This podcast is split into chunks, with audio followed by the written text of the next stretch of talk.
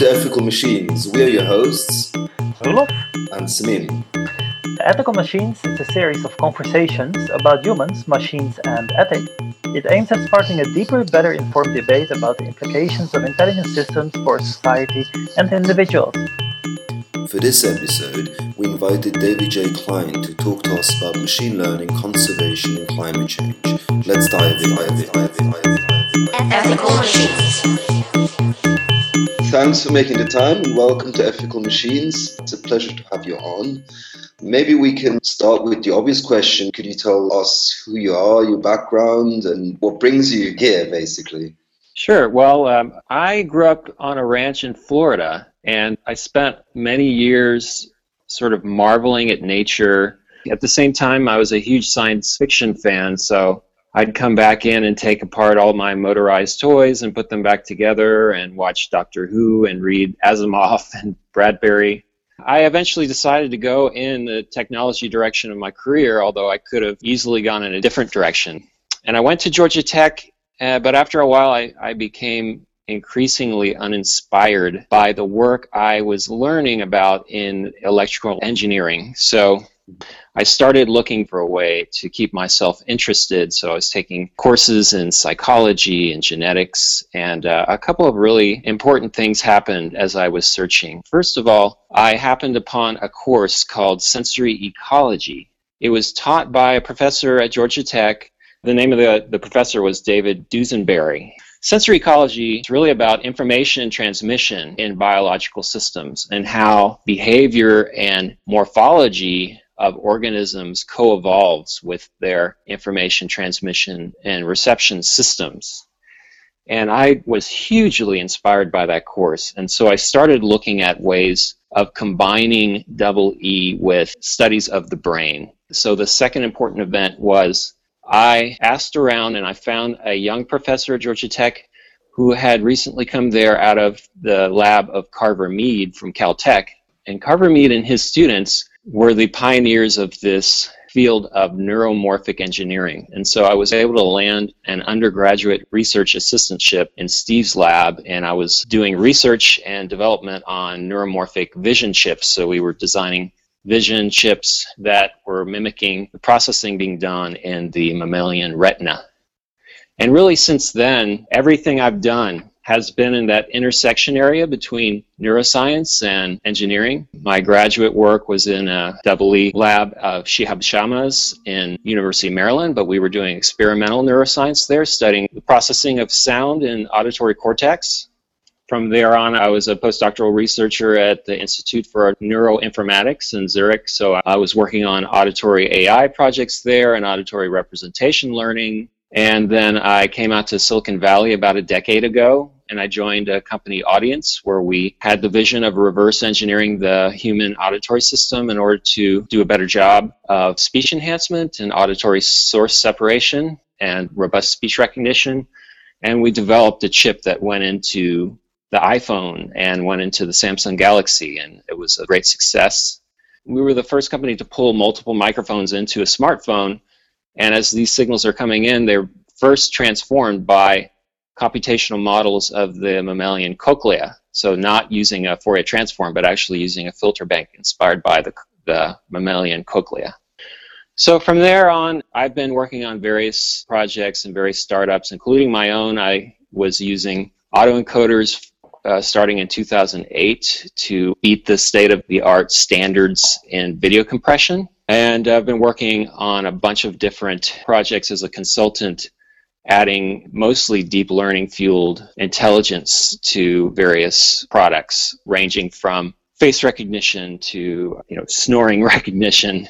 So on the conservation side, I was lucky to get connected to these researchers at the University of California, Santa Cruz. They were starting a company several years ago, which is called Conservation Metrics. And this company, it was based on their work of applying passive acoustic monitoring technology to monitor and help save endangered seabirds mostly. Over time, I developed technology for them, and now they have this analysis pipeline for all the acoustic data that they get in. So they, the biologists who are analysts in the company have the ability to build deep learning models to detect endangered species of interest and get to a more detailed understanding of how these populations are doing and how they're responding to conservation interventions. And so that's been exciting in that it's had a very large impact on their work. Their analysis throughput has increased by 10 times compared to methods they were using before using deep learning models. And um, I think we're just scratching the surface. We've expanded from audio processing to image processing, mostly land based camera networks uh, that are used by conservationists today. And there's a lot of potential. I mean, the vision going beyond that is integrating all kinds of sensor sources, all the way from environmental DNA sampling all the way up to satellite based imagery all of these sensor types have a bearing on the, the wildlife conservation and more broadly environmental conservation problem. So, following up from there, the research paper that you published a while back called Deep Learning for Large Scale Biodiversity Monitoring, how does this play into the work you just mentioned? Uh, it really has to do with the, the vision. So, conservation metrics, we've been solving very specific problems in the conservation sector using deep learning and it's great to be able to work with conservation scientists and their existing projects today and see you know what problems they have and how can the process be streamlined using machine intelligence and that's why conservation metrics was labeled as a laser in this recent TechCrunch article by Shivon Zilis. We're very much focused on specific problems that exist in projects today, but there's this broader vision the idea that we can leverage these sensor networks that we're putting out in these remote areas. So we have these things across the world. I mean, we have them in Australia, we have them in Hawaii, we have them in coastal areas of the United States. And there's at least an order of magnitude greater need for monitoring. I mean, right now we're, we're using these microphones and camera networks on the ground, but the conservation sector believes that there's a lot of value that can be gleaned from for example, satellite imagery or DNA sampling called eDNA. If we really want to have a detailed enough understanding of these ecosystems so that we can really engineer solutions on, you know, less than a 10-year runway. I mean, right now we don't really have that understanding. It's actually one of the, the, most important insights that I've gotten in working with biologists and ecologists is that today it's actually not really known on a scientific basis how well different conservation interventions will work. And it's because we just don't have a lot of data. I mean, these conservation projects, think about trying to save populations of endangered seabirds that might feed in islands close to Japan, but breed in islands close to Hawaii. I mean, it's a huge area. There's no way you can send people out there to get enough data to develop a scientific understanding of the problems and how these species are being impacted by human actions. So we need technology. We need to deploy sensors and many different types of sensors to monitor these populations and monitor these ecosystems. And we need algorithms like deep learning based algorithms that we can use to distill insights from this data because it's way too much data. I mean, step one is getting the data, but it's way, way too much data for people to look at directly. We have a project in Kauai where we're detecting the sound of an endangered bird colliding with power lines there. And we've discovered that it's a much bigger problem than it was previously thought because we were able to extend the temporal scale of the monitoring using these microphone networks. When we get data back from the lab, you know, it's hundreds of thousands of hours of audio it would take a single person 10 years to, you know, just to listen to that, let alone find things of interest. So that's where we're applying deep learning. We're, we're enabling these biologists through various interesting means to build models and then distill these hundreds of thousands of hours or many millions of images down to a small subset that they can use in their back-end analysis of how population densities are changing. Um, one more question, like how this relates not just to extinction of global animal populations, but also to things like state of biodiversity or, yes. or climate change. What would you generally say is the impact machine intelligence in a kind of broad sense can have in this area? And is it already having enough impact? the situation appears to be very dire. I mean, if you look at global biodiversity, we've lost about half of the world's animal populations since 1970.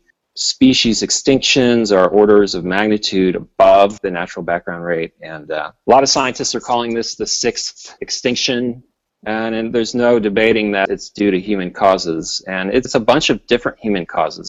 The number one cause today is not climate change; it's direct exploitation you know, it's it's farming, it's fishing. Then we have pollution. You know, amphibians and birds are being just wiped out. Insect populations as well.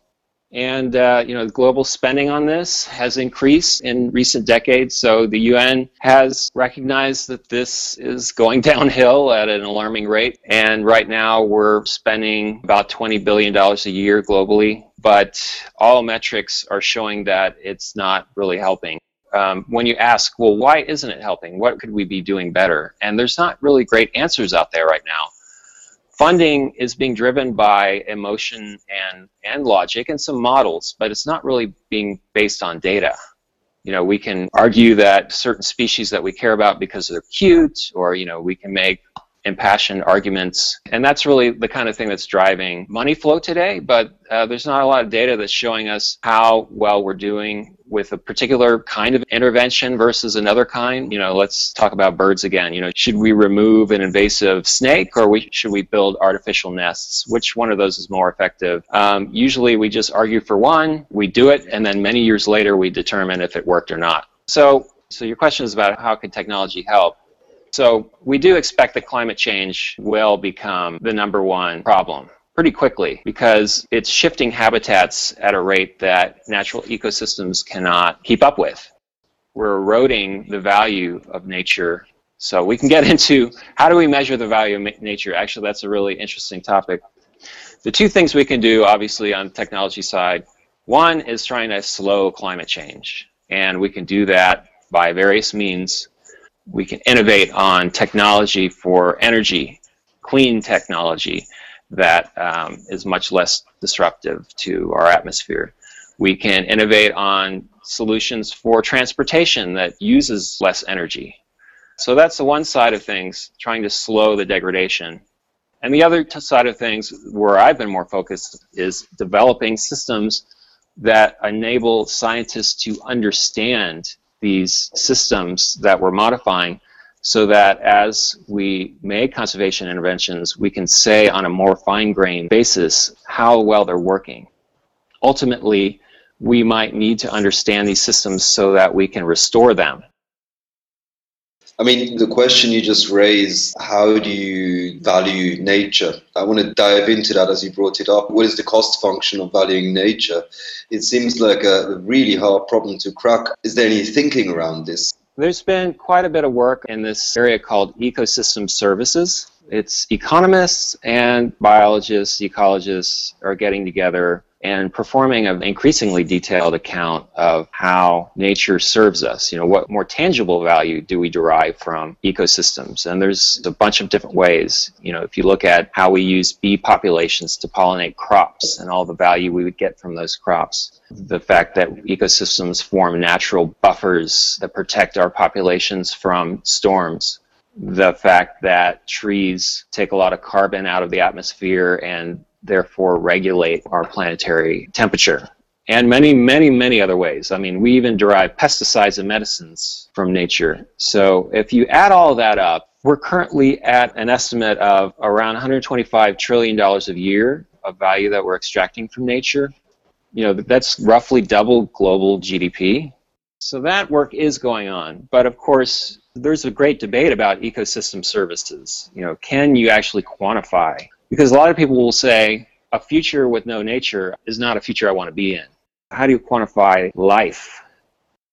That's a really great question. I'm not aware of work beyond brainstorming. You know, when you start looking at the uses of reinforcement learning for monitoring and maybe maintaining natural systems, it does beg the question, okay, what is what's the reinforcement signal? What are the objective functions here that are being optimized? And um, I don't have a great answer for that, but it's it's a great area of debate and discussion because that may be one of the only solutions we have. The approach that I've been taking right now is okay, we're getting in these petabytes of data from sensors and we're getting that down to a very, very small subset. But that may not end up working out. The scale of the problem may be too large. I mean, how many hundreds of trillions of dollars are we going to have to spend to restore these systems? I think the much better approach would be to let these systems take care of themselves. But what is the objective function? It's not just the presence of activity, like life activity. One of the great examples is the concept of the ecological trap. So we have areas like Central Park in New York, which are thought to be ecological traps. So it attracts animals. There's a lot of life there, but there's not a lot of renewal of life. It's kind of a dead end. So if we just designed a reinforcement learning system to say, okay, let's find automatic actions that will increase the diversity and plentifulness of life in a certain location, that in itself is not enough. So we need to have a much more detailed understanding of what is a healthy ecosystem. There's always a balance there. Today we don't have a detailed scientific understanding. We're just scratching the surface. So that's why I'm excited about developing technology that can help us see what's going on.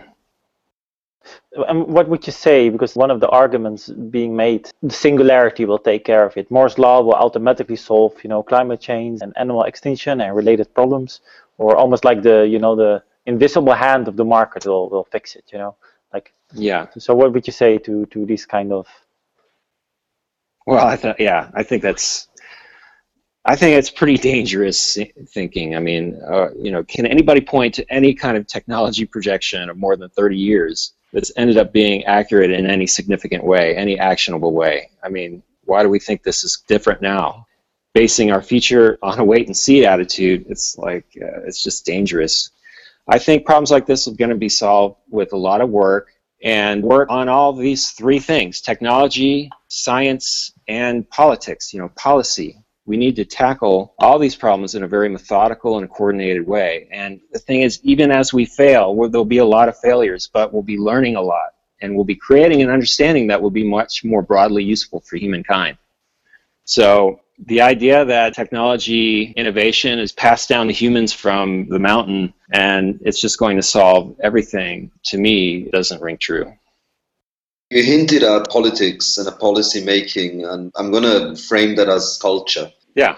This notion that large scale change will happen if technological change and cultural change go hand in hand. And so, do you actually see machine learning help change our culture? So, our beliefs, our causes, our priorities? That's a, such an interesting question.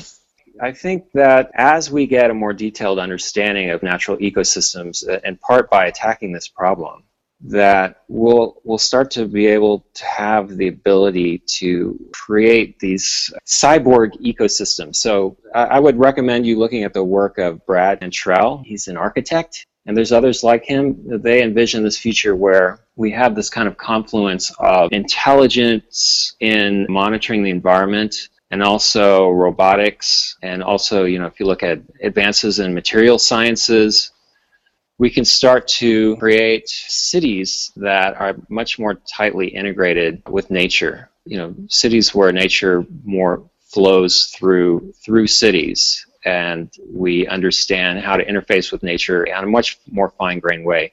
The aesthetic that drives me in that area has been science fiction depictions of future Earth, you know, future Earths that are very green, where we have nature integrated with cities, down to our energy innovations are inspired by nature. You know, our architecture is inspired by nature. There's another part to it that's a little bit more weird, but I think also worth discussing because now we have a much more detailed understanding of genes, you know, so how to interpret genes and now modify them that's actually one of the big impact areas right now of deep learning. And if you look at the work that's being done in image processing, the generative and creative art that's coming out of that, there's a future in which I believe that the interface with nature could become a lot more intimate at the genetic level. So we'll be able to start envisioning hybrid structures between humans and the natural world that we create with these generative models. So this would give, would give a new meaning to a personalization. To the, yes. So, um, very different kind of generative recommender systems. Yeah. So I mean, I bring this up as kind of like a vision and aesthetic fuel. I go about my day to day being the laser. You know, looking at problems and and solving specific problems.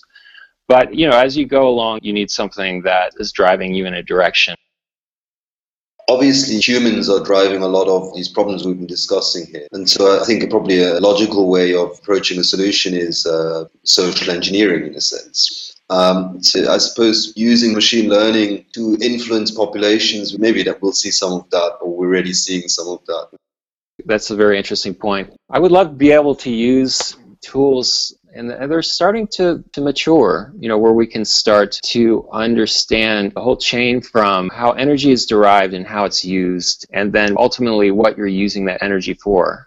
You know, Andrej Karpathy had an interesting tweet a few months ago that got me thinking. He made some calculations that showed how much equivalent wood he was burning in powering a GPU to solve a particular machine learning problem. I think it'd be fascinating to have a more detailed understanding of that whole chain, where the energy is coming from, how that energy is formed, and how we're using it. And so, with that visualization, I think as a society, we'll start to see more optimal ways of, of living the one that we discuss a lot, obviously, is transportation. I mean, the fact that cities, well, in the United States in particular, and, and, and in China, are just are just ludicrous in how much energy we spend getting around to buy milk and to work at our desk jobs with no thought about consequences on a day-to-day basis. Uh, it's interesting to discuss how there'll be a cultural change for everyday, smaller scale, mundane tasks once we start to be able to visualize this kind of energy flow. Maybe shifting gears a bit, when you talked earlier about the consultancy for social good, in a sense, or for, ah, for ah, yes. meaningful, you know, problems to solve, you tend to hear more and more this kind of X for social good. So, what is your experience on on running profitable social enterprise? Yeah, it's really interesting time right now. There's so many for good and for profit companies starting up, and there's a, there's a very healthy debate going on about whether or not that's a good thing. The reason it's happening is partially because folks trying to do the right thing, trying to implement social good in nonprofit organizations have been frustrated. I mean, they've been really frustrated by the slow pace of progress and the fact that they don't have access to the top quality talent and uh, you know they spend a lot of their time trying to raise money. And and so they see things happening in the tech world that are much more rapidly innovating through this ethos of competition and disruption. And i think we have benefited from that but there's a lot of problems to solve there still. I mean i think it's a great thing to try to flesh out. The thing is we want something that's more flexible we're trying to find an interesting way to structure things so that the act of solving the problem generates enough profit to support a vibrant technology innovation scene, more like the traditional tech startup. One of the things you have to guard against is mission drift. You know, time will tell what's the best strategy in doing that. I think that it is a dangerous thing to have money driving decisions now because the people that care the least about the mission and the most about the money will tend to get the most power within organizations unless we can have ways of diligently protecting against that kind of thing. Could you envision, a, let's say, the year 2025, where an entity like Google is a major player in um, renewables or conservation? Could you envision such a future? I could envision such a future, yes. Newsflash, you know, energy is big business and uh, it's right now it's being dominated by the fossil fuel industry, but uh, that's going to change. It's going to be something much cleaner, much more efficient, and that transition will create a lot of wealth. A whole new global leadership that has the planet's health much more in their minds. I hope I can see in 70 years or so what that looks like. I think we're going to be beyond what we currently see in solar power and wind power. You know, we're going to have much more interesting cyborg interfaces with the natural world. In Germany, we have this amazing transformation unfolding in real time now with 30% peak time energy production now on renewables. But the thing that really gives me hope is that half of that renewable energy is citizen controlled hands uh, Good point. Cooperative hands, and there's this kind of silent revolution of distributed power unfolding and distributed structures that control the tech, basically, which is very uplifting from my perspective. That's something that I've just recently become interested in and aware of these kind of distributed value chain systems. There's a lot of talk about Bitcoin and blockchain and you know that's something that I didn't fully understand the potential of for these kinds of markets until recently. So I'm I'm really looking forward to digging more into that and understanding how they can be leveraged. You can imagine systems where this planetary network of sensors is being put into a global distributed CDN and solving the most critical problems with that data will set the price of the data and the value of collecting data and the value of solving problems with that data.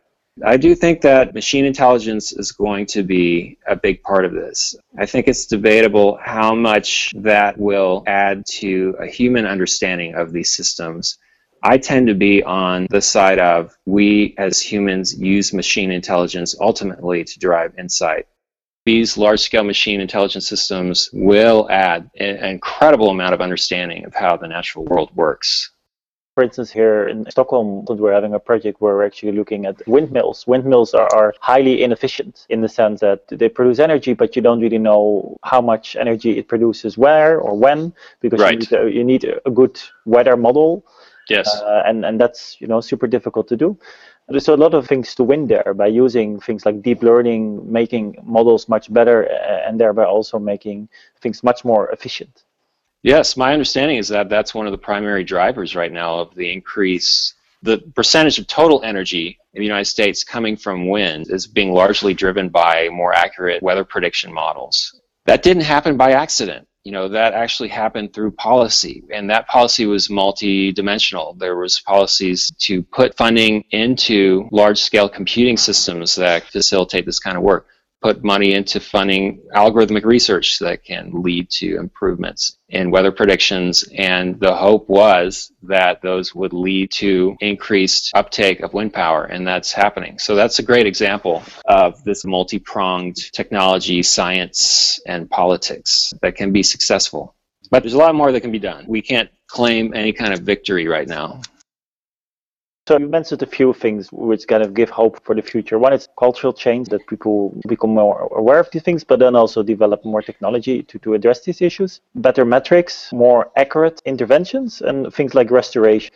Yes, geoengineering is a scary but potentially inevitable outcome. So, which other things, what kind of excites you? Let's say at NIPS, what are you interested in at NIPS? Um, I think the area that I'm personally the most excited about is actually the, one of the furthest away from my domains of experience, which is genetics. The technology evolution in genetic transcription technology is on a double exponential. You know, so Moore's law is this exponential relationship. It, genetic technology is on this double exponential and it's just it's now affordable. You know 10 years it was impossible and now it's affordable to fully sequence you know the human genome and anything else we can get our hands on and that's going to continue. So this technology is going to be everywhere, and deep learning is going to be a big part of that. So there have been a couple startups recently, including Deep Genomics and Atomwise, that have started up to tackle this problem. Existing players such as Illumina are, are very excited about the potential and you know these startups are looking at everything from drug discovery to cancer diagnosis based on very small blood samples. Um, we have it being used in precision agriculture. You know that we can take environmental samples like very small air soil samples and detect disease and problems and have information we can use to optimize agriculture. And of course, now there's not just the analysis, but now we have the generative part of that with CRISPR and the related technologies. We're just starting. I mean, if you look at the technology that's being used today for genetic analysis, let's say deep learning models, they're much much more simplistic than what we see in these large scale image recognition systems they're borrowing from image processing and, and, speech recognition and they're showing that you know like so many other things right off the bat, we're seeing large gains in recognition accuracy for detecting how certain drugs bind to different sites on the sequence. You know, it's been projected that the genomics industry is going to increase by tenfold in the coming few years. I think that is true. It's going to become a huge, huge industry. And machine learning and specialized deep learning architectures for genetic analysis and for genetic editing are going to become a thing in the next few years. I mean, the cost decrease is obviously the most prominent sign of this unfolding revolution, really. Um, but as well, it opens up some rather terrifying scenarios where you can start the gene drive from the comfort of your bedroom and probably try to measure the impact on a large scale biosystem on your deep learning model at home, run yes. somewhere on AWS, but you're only going to get that far. I mean, these models probably will, on the dark side, become a reality as well then. Yes, yeah, that's um, there's a dark side to all of these things. Uh, these powerful technologies, they have such destructive power if used in the wrong way, intentionally or unintentionally. Mm. And so, how do we address that? I mean, we address it by understanding, by by a hands-on approach, by discussion and deciding together as a species where we should be applying our energies and how we should be using things, and to have as much transparency as possible across the board. So, are you a realist or are you an optimist or what would you call yourself? I'm definitely an optimist. Yeah, I am an optimist. I've changed over time. You know, when I was younger, when I would go into kind of a meditative state, I would envision things completely falling apart and potentially quickly. but as I've advanced in my career and I have the ability now to talk to policymakers and talk to people in technology, and you know talk to people on the ground doing the work i'm a lot more optimistic i see that at least in the people that i have come in contact with and admittedly that's compared to global power structures it's a very small slice but I've become optimistic. I can see that developers in the future will have so much power to implement change you know, we tend to be a lot that strives for scientific truth and optimization. And I think we will collectively decide on optimization for good. And the thing is, you know, good is not an objective thing. It's something that we all have to continually revisit as a species. If you made it this far, thanks for listening. And also, we would really love to hear your comments and any kind of feedback. So drop us a line at info at ethicalmachines.com. See you next time. Adios. Ethical Machines.